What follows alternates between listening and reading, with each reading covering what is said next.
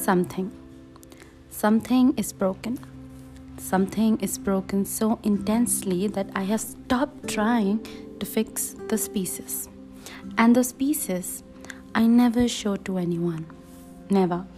No one deserves to look at my heart wounds and make fun for the world that is too occupied to care. I showed you what bricked inside me. I hadn't showed it to anyone else in this world because I didn't have any intention to show it to anyone. The smile I so often carry on my face is only because of the aches of the species.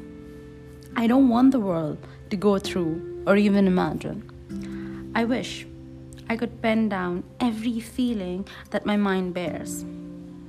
But then, no, no amount of words will ever do justify to it. For the words have limit too. This world will never be there for me, and I have to bear that pain at any cost, even if I don't want to.